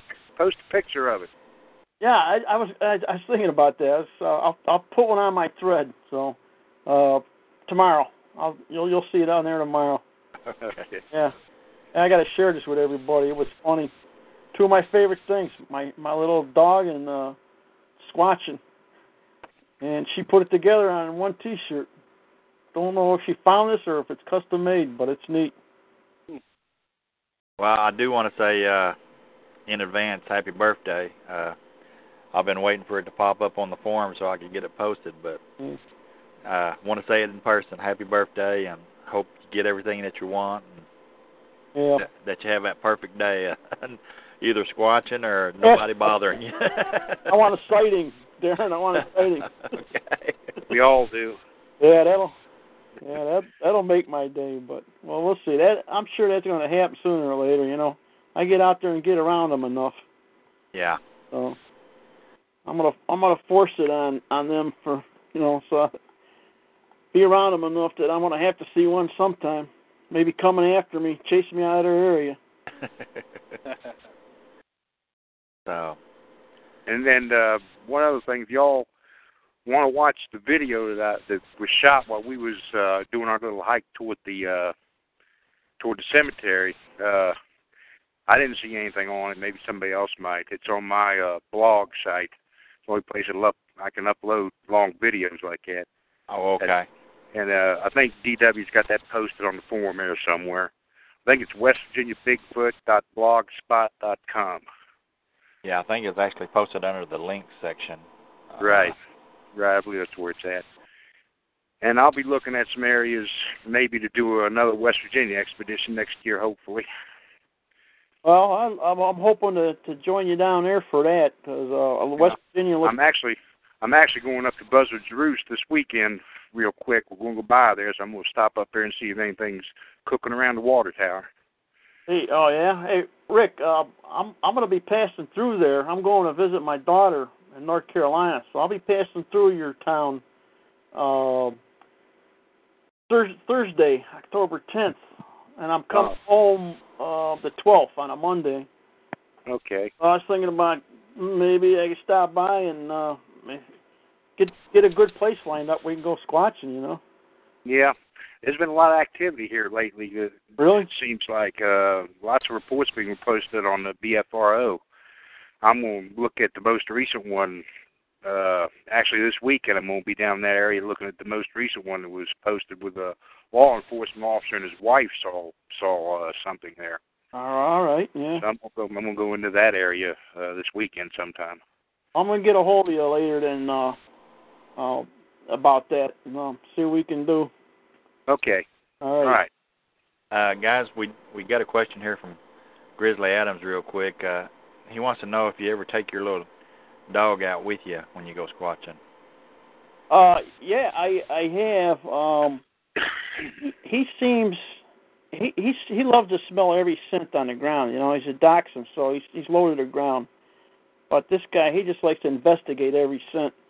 And um, I had him in an area last year, and there I was on a main trail, uh, a hiking trail, and there's a game trail that crosses right over it.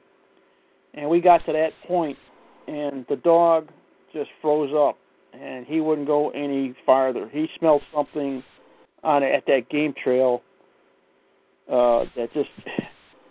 I, I mean, I look in his face. Uh, he was scared to death. He just wanted to go back to the car, you know. So I turned around and I walked back to another area. It's by this river, and um, I went there to look for uh, prints. Looking around, and the dog was okay. He settled down when we got over there. But uh, while I was looking around the ground for prints, uh, uh, I'm a hundred feet away from the river, but behind me is woods, and I hear this talking uh, voices. And um, this was in March. There's no leaves on the trees, and I couldn't see nothing around me, no people. Um, there's there's some farms in the area, but the closest farm's a quarter mile away. The closest field is a quarter mile away. So I I hear this sounds like talking, and then um, for almost a minute. And at the end of the, the talking, I couldn't understand what was being said, but I heard this like um like a um that samurai chatter. And then the the, the sound stopped. And then right after that, I, I just shrugged my shoulders. I thought I was going nuts, you know, hearing things. So I'm, I'm walking. I walk about six feet, and there's an outhouse to my left at this place, and something hit the side of the outhouse like a stone or rock. So, but uh, that well, that those three incidents with the dog getting scared like that, and uh, the the sound I heard, and uh, the rock being thrown. I talked to an investigator about that, and, and he, here's a scenario, a possible scenario. He ran by me. He said, he said maybe the dog or the scent he smelled was a squatch scent. That's their reaction. They they're scared to death of them. And then, you know, I walked away from there, different to a different area. He settled down, and then he says, he said maybe the noise you heard was two squatches in the bush back there. Didn't like the dog and you being around, and they're trying to decide what to do. And he says, and maybe that rock hitting the side of the outhouse was they decided to try to scare you off by throwing that rock over there like that. So, and and, that, and, the, and the, the good thing about that is that was last last year in March on May 1st that year there was a sighting right there too. It was uh, uh, reported on a G G the Gulf the Gulf Coast uh, Sasquatch uh, or GCBRO. yeah yeah. Uh, so that report was on there. So and it was right at that uh, location too. Um, so, but I, I take the dog um, once in a while, not all the time. Um, I've uh, different places where there's squatch activity. He comes along to a scent and he does the same thing. He freezes up. He won't go no farther. He wants to go back to the car. So seems like he's smelling something that's there, you know. And what I don't know. I wish I wish I knew, but it's it scares the daylight out of him. But I don't take them all the time. Just once in a while.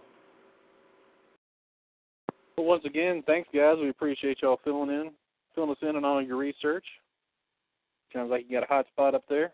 Yeah, yeah, I I'm I I like my area. I'm uh, I'm really I'm always excited about it when I get a chance to go out. So I'm I'm, I'm trying uh, new and different places, but I got three main places, and what I like about each place is that each of them is uh, uh, located at, at a major uh, river system here in Northeast Ohio. three different three different rivers, you know. So it breaks up the monotony going to three different places like that. Yep.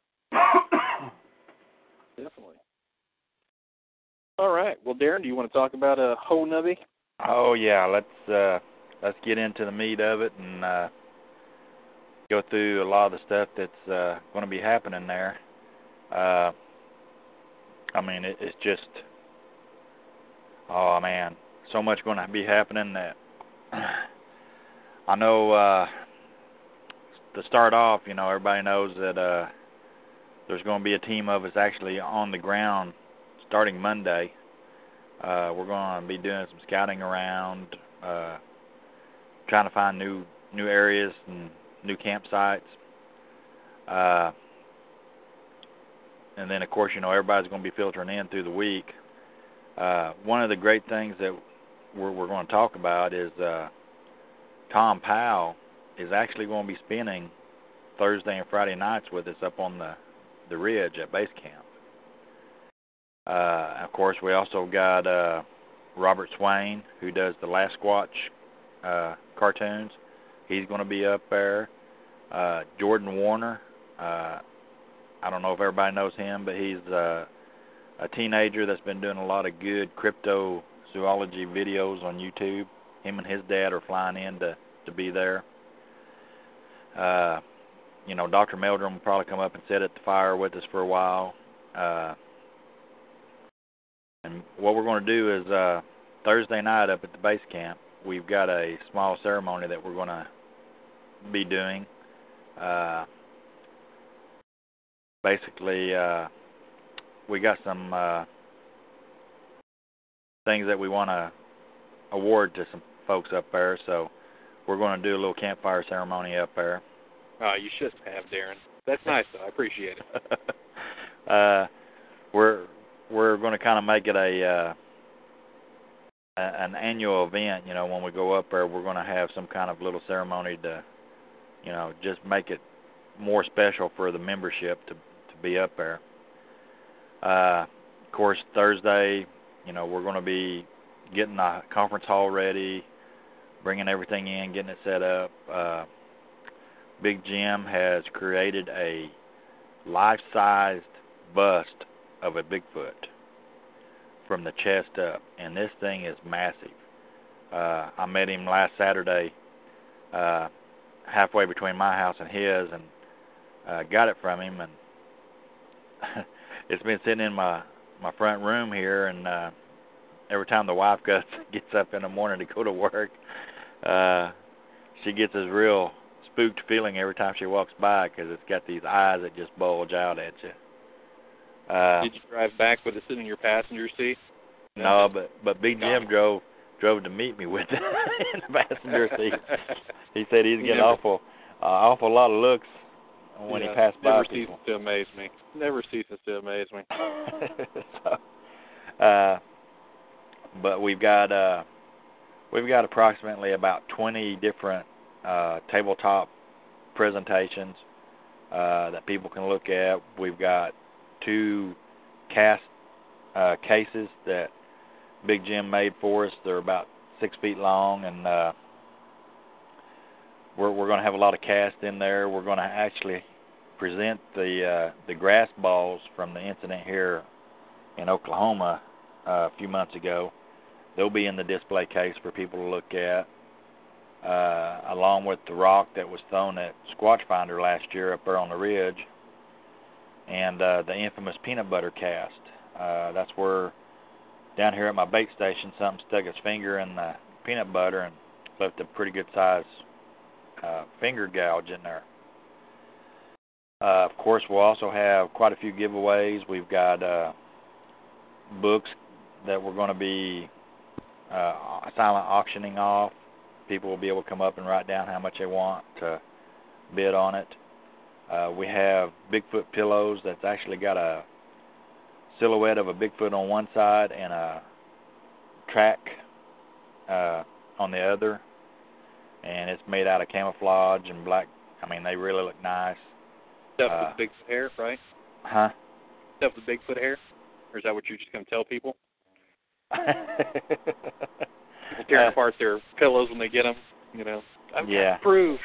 Uh, of course, uh, it's pretty much a match for the uh, the blanket or the quilt that we had made. Uh, you, you can buy tickets for it down there uh, to try to win it, and it really looks beautiful. Uh, then, of course, we've got. Uh, let me think here. Uh, we've got posters for the conference, and uh, what we're going to do is we're going to sell those for a dollar and people can go around and get autographs with them. You know have a pretty nice little souvenir. Of course we got dr meldrum. He's going to be selling his books there. You got tom powell selling his. Uh david paulides and uh, harvey pratt will be selling their books. Uh i mean there, there's just going to be so much there to do. Uh and one thing that we we ask is uh you know if you're not an mabrc member you know we're all going to have our uh, badges on showing who we are, and of course Texla Research is the same way. But you know if you show up for the conference and you belong to a forum, a Bigfoot forum, or you belong to a Bigfoot research group, uh, or even just an independent researcher, you know we'd like for you to get one of our uh, little stick-on name tags and write your name and you know what group you're with, or you know that you're an independent researcher. That way uh, other other researchers can tell who you are and get to know you. Uh, That's a good idea. yeah, because we we've been told that Jay Lead from the BFF, uh, she's going to make an appearance. Uh, Henry, uh, oh, give me a second to think of his name. My brain's a little bit dead right now. Henry May. Henry Mays, sorry. Oh yeah, So- really? He's going to be there. Yeah, apparently he's going to be Get there. your book while you can. And uh of course we're also going to have the folks from Night Callers there, the radio the other radio show.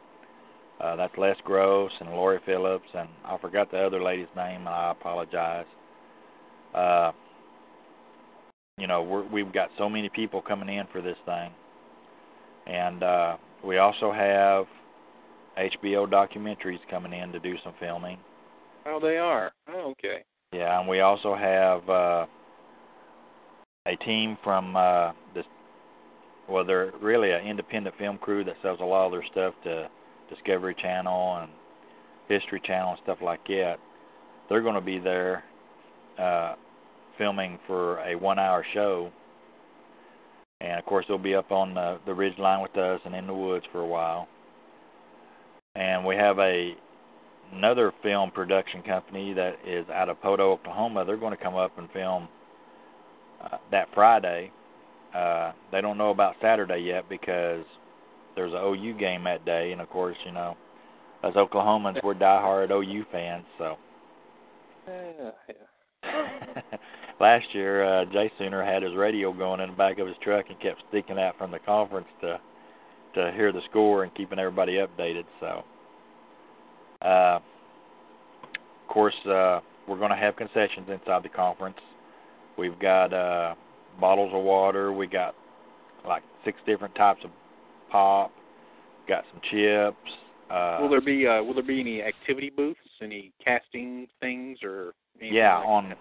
on Friday, uh, we're actually going to workshops, I should say. do the do yeah do the workshops, and uh, I don't have my list right here, but what we're going to be doing, uh, I'll name them off here, not in the same order, but we're going to do best research practices where we explain to everybody and show them, you know, best research practices. Don't go shining a light at every little noise. Uh, don't go running in the bushes, you know, stuff like that. uh, we're also going to be showing how to cast tracks. Uh, we've got some.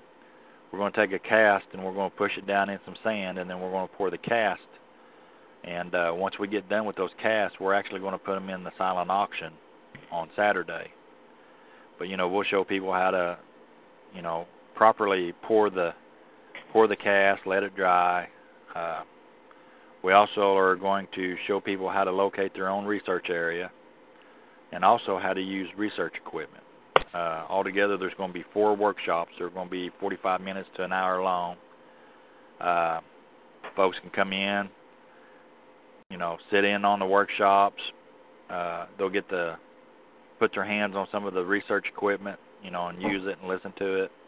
We'll play some vocalizations. Uh, and we're we're not sure who's going to be speaking at three o'clock that day. It may be Dr. Meldrum, maybe Tom Powell, and it may be a combination of, you know, three or four of the main speakers. So uh, that, that's basically on Friday is workshops and you know a few speakers. Everybody can walk around, look at the presentations that's sitting on the tables, look at the cast. Uh, then of course Saturday we're going to start at eight o'clock in the morning, and we're going to go till five o'clock in the afternoon. And boy. we've got so many speakers. Uh, we've got Chris Nelson, who's going to be staying on the ridge with us. Uh, I mean, excuse me, and he's going to shoot me for saying that. Scott Nelson. Scott Nelson uh, is going to be up on the ridge with us, and we're hopefully going to get him to try to do some of his vocalizations, see if we can drum up some activity. But he's going to be speaking. We've got Tom Powell, Dr. Meldrum. You know, we got a lot of respect for those guys. Uh, David Paulides and Harvey Pratt, they're going to be back for the second year.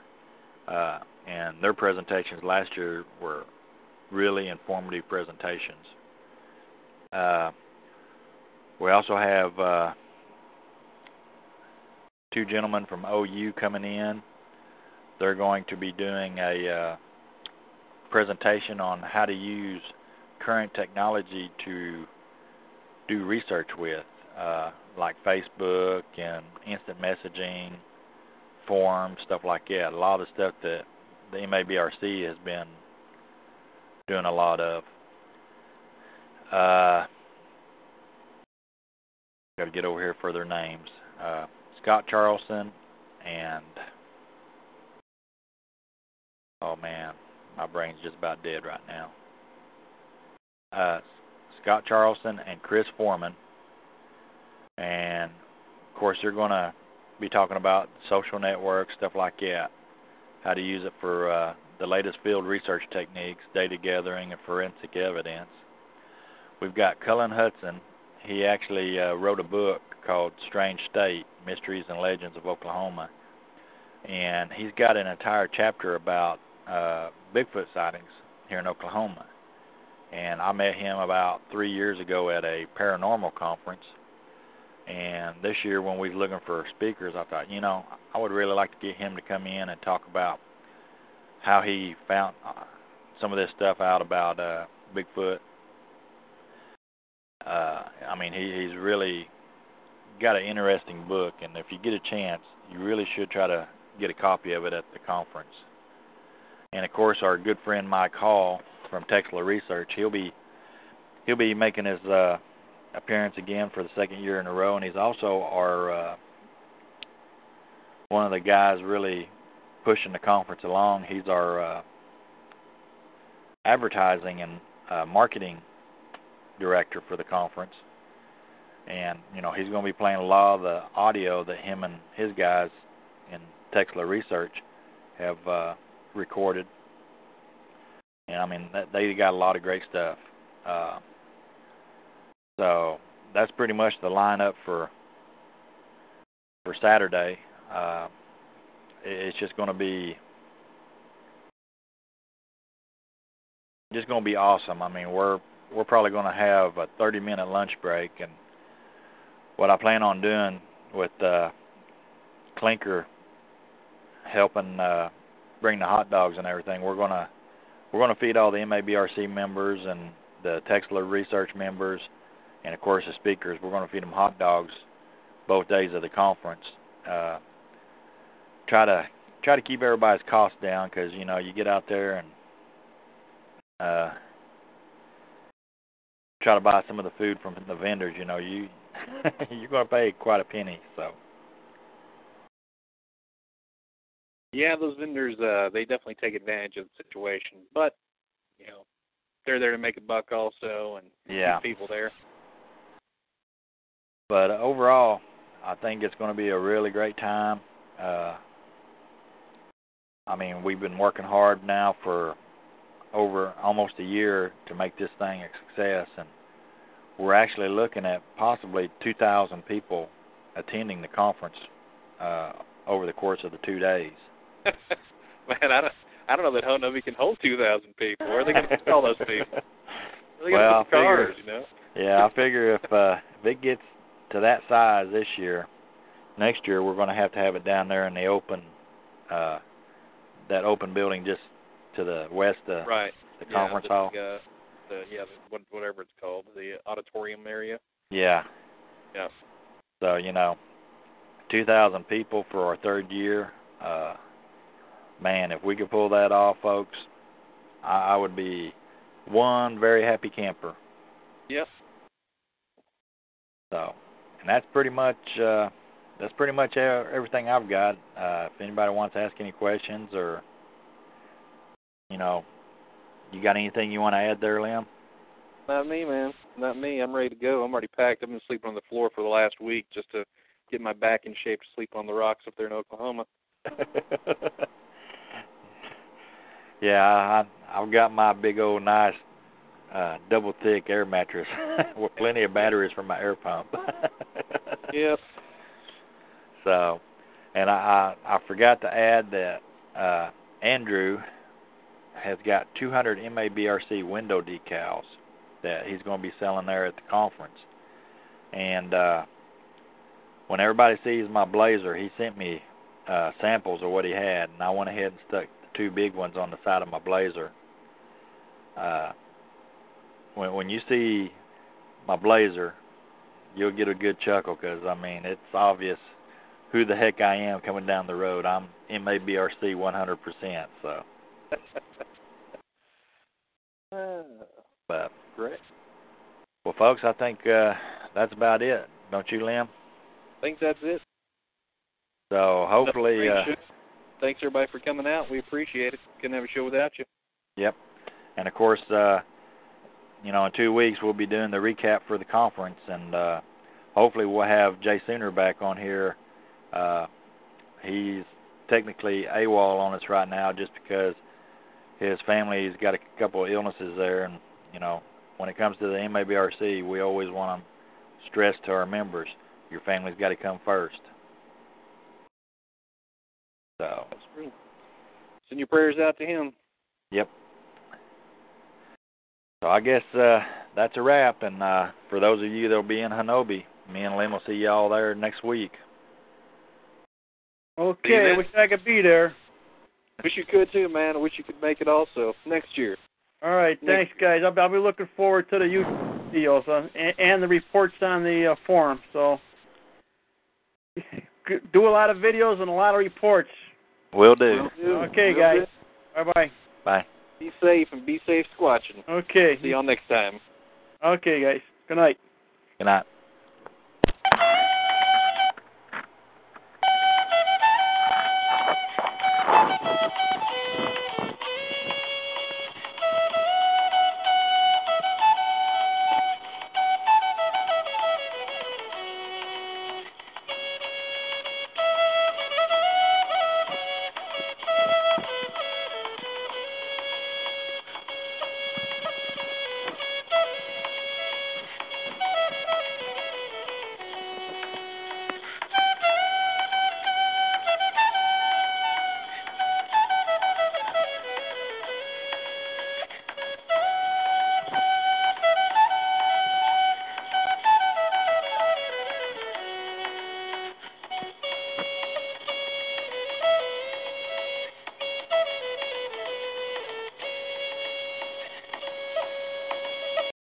Lucky Land Casino asking people what's the weirdest place you've gotten lucky? Lucky? In line at the deli, I guess? Aha, in my dentist's office.